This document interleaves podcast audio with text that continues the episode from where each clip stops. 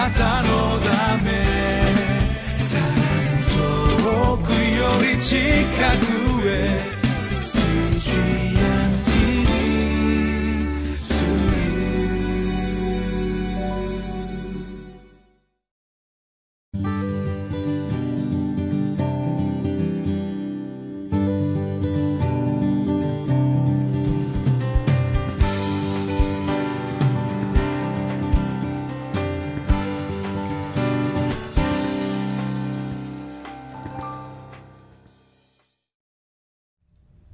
CGN テレビ」をご覧の皆さんこんにちは。6月29日月曜日列王記第2の12章の1節から8節。今日もこの QT の交わりをしていきたいと思います。タイトルは「信仰の道に必要なもの。霊的メンターと使命感」ということで、えー、お話をさせていただきますけれども、えー、今日のこの聖書の箇所はどういう箇所かというと、えーこの南ユダというイスラエルのまあ一つの国なんですけれどもこの南ユダという国の中に新しい王様が生まれました。この王様はヨアシュという王様ですが御年7歳でした。7歳で、まあ国を治めるっていうのはちょっと無理ですね、ですからそれをですねうまくリードする方がまあいらっしゃったわけなんですね。で、この方と一緒にまあどのようにね、こうイスラエルまあ、この南ユダという国のことなんですけれどもこの国をどのように導いていったかそのことを通してですね私たちが今日聖書からいろんなことを学びたいなと思っています。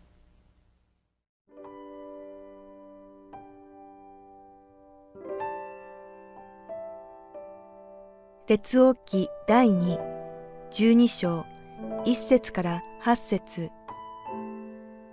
ヨアシュはエフーの第7年に王となり、エルサレムで40年間王であった。彼の母の名はツブヤといい、ベールシェバの出であった。ヨアシュは妻子エホヤダが彼を教えた間はいつも主の目にかなうことを行った。ただし、高きところは取り除かなかった。民はなおもその高きところで生贄を捧げたり、香を焚いたりしていた。ヨアシュは祭司たちに言った。主の宮に捧げられる性別されたすべての金、すなわち各人に割り当てを課せられた金や、自発的に主の宮に捧げられるすべての金は、祭司たちが命名自分の担当するものから受け取り、宮のどこかが破損していれば、その破損の修理にそれを当てなければならない。しかし、ヨアシュ王の第23年になっても、祭司たちは宮の破損を修理しなかった。それでヨアシュ王は祭司エホヤだと祭司たちを呼んで彼らに言った。なぜ宮の破損を修理しないのか。もうあなた方は自分の担当する者たちから金を受け取ってはならない。宮の破損にそれを当てなければならないから。祭司たちは民から金を受け取らないことと、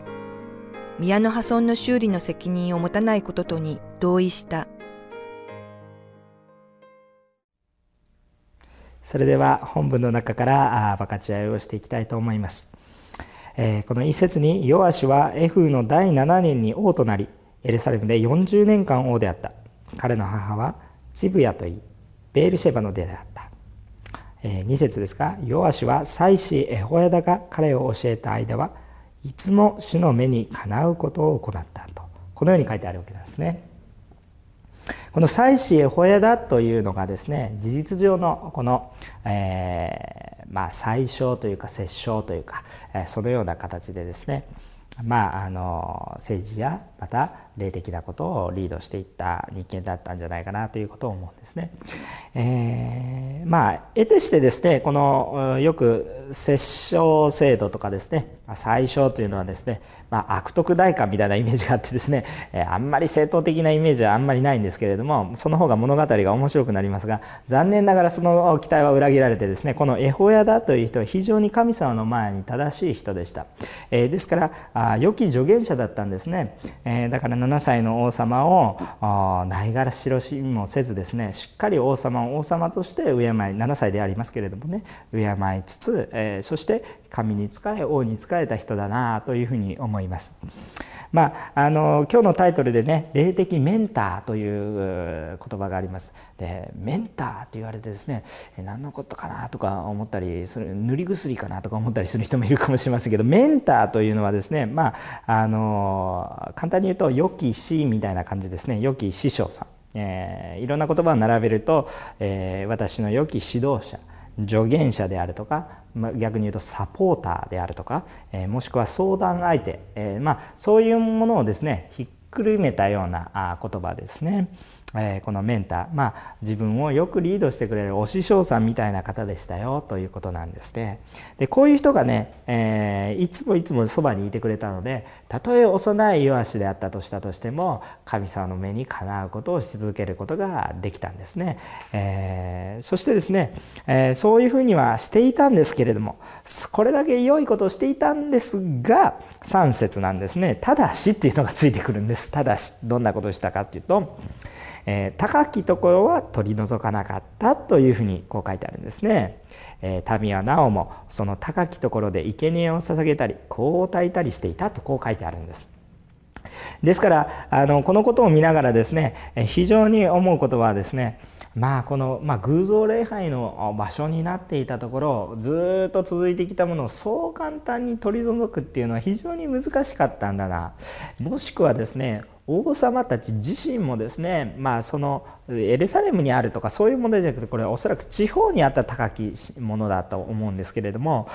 こういうものを持ってですねこの王国をですね支配するえ、まあ、統治の確立をしやすくするように、えこの高きところっていうのをですね利用していたんじゃないかなというそういう節はあるわけですね。心の拠り所をそこに置いとくことによってですね、え民衆の心をまあ束ねるというようなことなんです。でも本当に神様により頼んでいるならば民衆の心は多分大丈夫だったのにもかかわらずですねどうしても目に見える何かこう礼拝をする場所。でこのところがまさしく偶像礼拝の場所になってしまう、えー、そういうようなこのものがあったわけなんですねなかなかそれを取り除くっていうことは難しいんですね。で私たちもそのことを思うとですねまあこの日本のこの生活の中でですねたくさんの偶像の中に、えー、こう生かされている私たちですね、えー、まあ、自分たちのこの生活を偶像礼拝からどのように解放して生きていくかっていうのはかなりやっぱり難しいことだったと思うんです。えー、結局この南ユダと今話してる南ユダという国もまた北イスラエルという国も結局はですねこの高きところ偶像礼拝というものを取り除くことができなかったので最終的には滅びてしまうということになるんですね。もちろん神様の、え、計画はそこで止まらずですねまた国を復興させていきますけれども。あけれども本当にこのところで私たちが重要なのは私たちが今住んでいるこの生活の中であこれぐらいはいいやあれぐらいは大丈夫っていうことがもしあなたが大丈夫かもしれませんけどその子孫そして子どものことを考えるならばやはり今私たちの中に偶像というものを感じることがあるならばそれは感じるままにその場所その場所において取り除いておかないと大きな影響力が後にはありますよということをですね今覚えておきたいかなというふうに思います。そして4節なんですけど少し話が変わります。ヨアシは祭司たちに言った。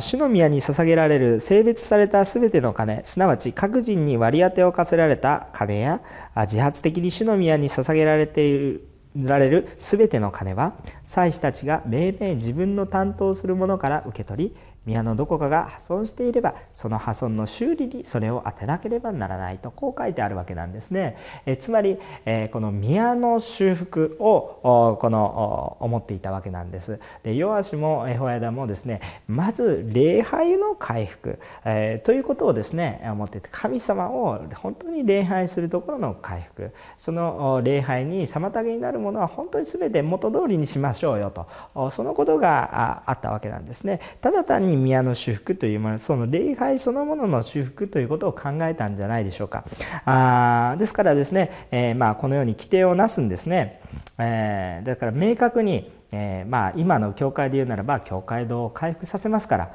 えー、そのために献金を捧げてくださいよという話ですね。でそのように規定したんですが6節です。しかしヨアシオの第23年になっても祭司たちは宮の破損の修理をしなかったとこう書いてあるんですね。すごい時間が経ってるわけですよ。すごい時間が経っているにもかかわらずですね全くそのこのことが進んでいないそのことが見えるわけなんですね。まあ、なぜかということを考えるんですね。まあ、当然なぜかと弱しをも思うわけです。えー、祭司、えー、イエホヤだとまた他の祭司たちも読んで言うわけですね。まあ、7節です。鍵括弧の部分なぜ宮の破損の修理をしないのかもうあなた方は自分の担当する者たちから金を受け取ってはならない宮の破損にそれを当てなければならないまあ、それまではね、えー、ひっくるめていただいてたその献金なんですけどももう明確にそれを、えー、分けて使いましょうということを言い出すわけなんですね。まあ、このヨアシもおそらくこの祭司エホヤダもですねあ、まあ、使命感を持ってですねこの宮の回復というものを狙っていたんじゃないかなというふうに思います礼拝の回復というものを狙っていたんじゃないかなと思うんですね。えー、でもやっぱり祭司たちにはその使命がなくてですね、えー、のんべんたらりと言われたままのことをしていたんじゃないかなということを思うんですね。やはりですね、えー、まあ一般の教会の中においても本当にその捧げるものもまたそれを用いるものも本当に使命を持って神様から与えられるビジョンを持ってそれを用いなければこれは祝福にならないんだなということを私たちは学ばされます。でも一方このところを読んだところにおいてですね、えー、まあ祭司たち悪い祭司たちですね、えー、じゃあこのことを聞いていながらですね私たちがいや牧師とかですね教会の長老さんとかですね、まあ、役員さんとか伝道師さんとか教職者の皆さんはねやっぱり生ぬるくぐねぐねしてるのかって考えてればね少しいけないかなというふうに思うんですね。もちろんそこは気をつけなければいけない部分なんですけれども一般の私私たちも気をつける部分があります。なぜならばやはり聖書にはあ万人祭司というね思いがあります。あ神様の声を聞いてそれに従う者は祭司としての役割がありますよ。初めに私たちはイエス様を信じているわけです。ですからこのイエス様を伝えていく祭司としての役割が与えられている、まあ、参考になる箇所はですね出エジプト記の19章の5節から6節。それから第一ペテロの2章の4節から8節。また黙示録の1章の4節から6節。黙示録の5章の6節から10節というようなところを見てもらえればですね、えー、この万人祭司というのが神様の御心じゃないかなということを思っているんです。ですから私たちも捧げるにしよう使うにしろビジョンを持たなければやはり虚しいということをですね、えー、思うんですね。私たちがこのビジョンをどのようにして持っていくか。このことが非常に大切なことではないかなというふうに思います。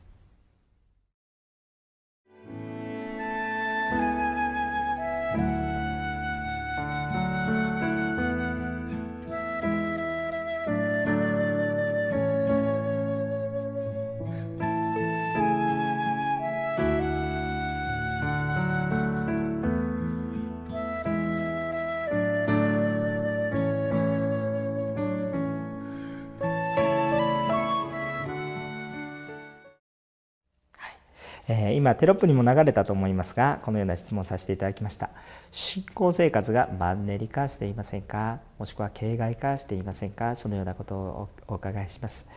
え私たちのこの信仰生活の中にビジョンというものがなければどうしてもですねまあ今あることに満足してまあ今礼拝が守られているからそれでいいじゃないと。私救われたからそれでいいじゃないと。そのようなふうになるかもしれませんけれども私たちは神様から先に救われたもの。まだこれから救われる人たちがいてそこにやっぱりビジョンを持っていかないといけないんじゃないかなということをですね思わされます。私たちはただ信仰の先輩としてですね神様のビジョンを持って歩んでいきたいなと思うんですが、えー、この聖書の一つの箇所を読んでみましょう。使徒の働きの2章の17節から21節にこういう御言葉があります。神は言われる終わりの日に私の霊をすべての人に注ぐ。するとあなた方の息子や娘は予言し青年は幻を見老人は夢を見る。その日私のしもべにもはしためにも私の霊を注ぐ。すると彼らは予言する。また私は上では天に不思議な技を示し下は地に印を示す。それは地と火と立ち上る煙である。主の大いなる輝かしい日が来る前に太陽は闇となり月は地に変わる。しかし主の名を呼ぶ者は皆救われる、まあ、このように書いてあります。皆さん主の名を呼んでいるからクリスチャンと呼ばれています。でもですね私たちはただクリスチャンと呼ばれたイエス様の道を歩みですねイエスの名を呼ぶ求めるものをですね増やしていきたい。そのような思いがああるべきではないでしょうか。あ本当に、えー、礼拝がないところに礼拝を回復する、えー、これがですねまあ本当にお祈り教会ではですねまあたくさん、えー、この宣教だと。いうふうなことを言われますけれども私たちがまずイエス様を信じたものとしてイエス様を伝えるものにもなりたいそういうビジョンをぜひ持っていただければ決してマンネリ化にはならないのではないかそのように思います。